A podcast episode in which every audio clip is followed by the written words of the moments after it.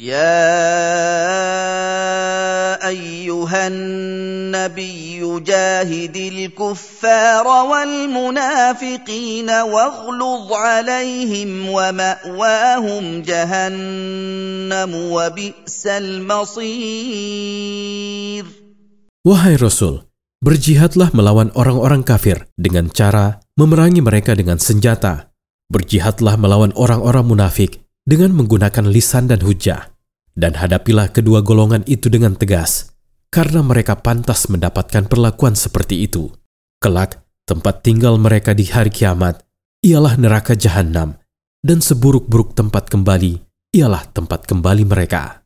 يحلفون بالله ما قالوا ولقد قالوا كلمة الكفر وكفروا بعد إسلامهم وهموا بما لم ينالوا وما نقموا إلا أن أغناهم الله ورسوله من فضله فان يتوبوا يك خيرا لهم وان يتولوا يعذبهم الله عذابا اليما في الدنيا والاخره وما لهم في الأرض من ولي ولا نصير Orang-orang munafik itu bersumpah palsu dengan nama Allah bahwa mereka tidak pernah mengatakan caci maki terhadapmu dan mencela agamamu sebagaimana berita yang sampai ke telingamu.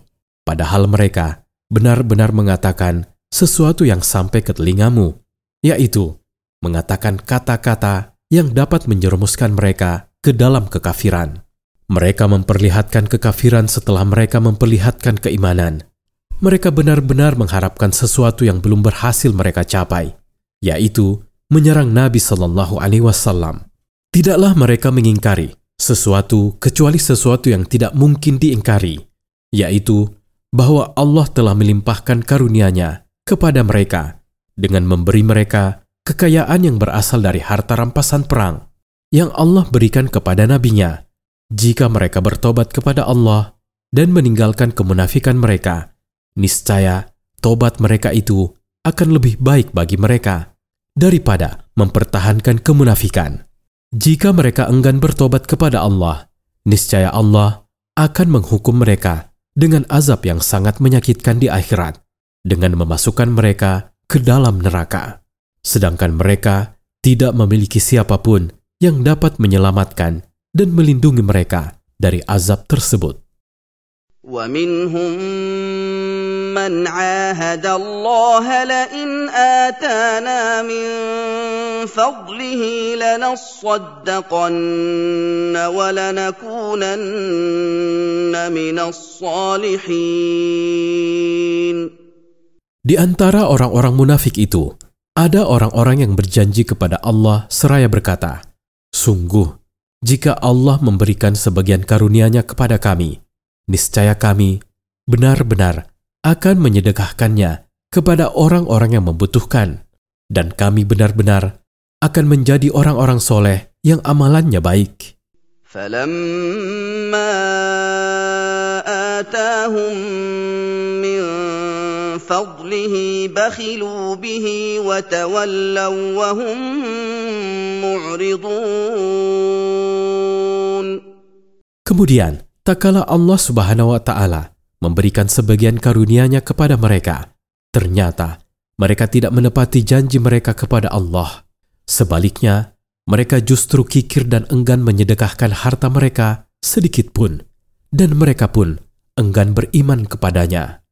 فأعقبهم نفاقا في قلوبهم إلى يوم يلقونه بما أخلفوا الله ما وعدوه وبما كانوا يكذبون Akibatnya, kemunafikan mereka tetap bertahan di dalam hati mereka sampai hari kiamat. Hal itu merupakan hukuman bagi mereka atas pengingkaran janji mereka kepada Allah dan kebohongan mereka. Alam ya'lamu anna Allah ya'lamu sirrahum wa najwahum wa anna Allah 'allamul ghuyub. Tidakkah orang-orang munafik itu menyadari bahwa Allah mengetahui tipu daya dan makar yang mereka sembunyikan di tempat-tempat berkumpul mereka? Dan sesungguhnya Allah Subhanahu wa Ta'ala Maha mengetahui perkara-perkara gaib, maka tidak ada sedikit pun amal perbuatan mereka yang luput dari pengetahuannya, dan Dia akan memberi mereka balasan yang setimpal dengan amal perbuatan mereka.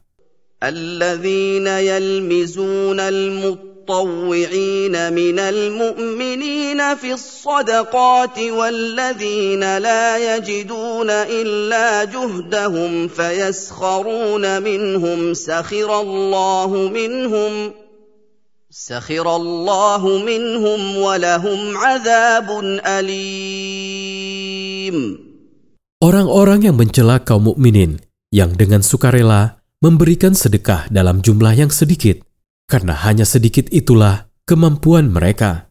Maka orang-orang itu menghina orang-orang mukmin dengan mengatakan, "Apa gunanya sedekah mereka itu?" Allah pasti menghina mereka sebagai balasan atas penghinaan mereka terhadap orang-orang mukmin, dan mereka akan mendapatkan azab yang sangat menyakitkan. Faidah dari ayat-ayat di atas. Pertama, wajib berjihad melawan orang-orang kafir dan orang-orang munafik. Jihad melawan orang-orang kafir adalah dengan tangan dan berbagai macam senjata perang. Sedangkan jihad melawan orang-orang munafik adalah dengan penjelasan dan hujah. Kedua, orang-orang munafik termasuk manusia yang terburuk karena mereka adalah para pengkhianat. Mereka membalas kebaikan dengan keburukan. Ketiga, dalam ayat-ayat di atas terdapat dalil yang menunjukkan bahwa melanggar perjanjian dan menyelesaikan kesepakatan melahirkan kemunafikan, maka wajib bagi seorang muslim untuk berhati-hati terhadapnya. Keempat, dalam ayat-ayat di atas terdapat pujian terhadap kekuatan jasmani dan amal perbuatan, dan bahwa ia setara dengan kekuatan harta.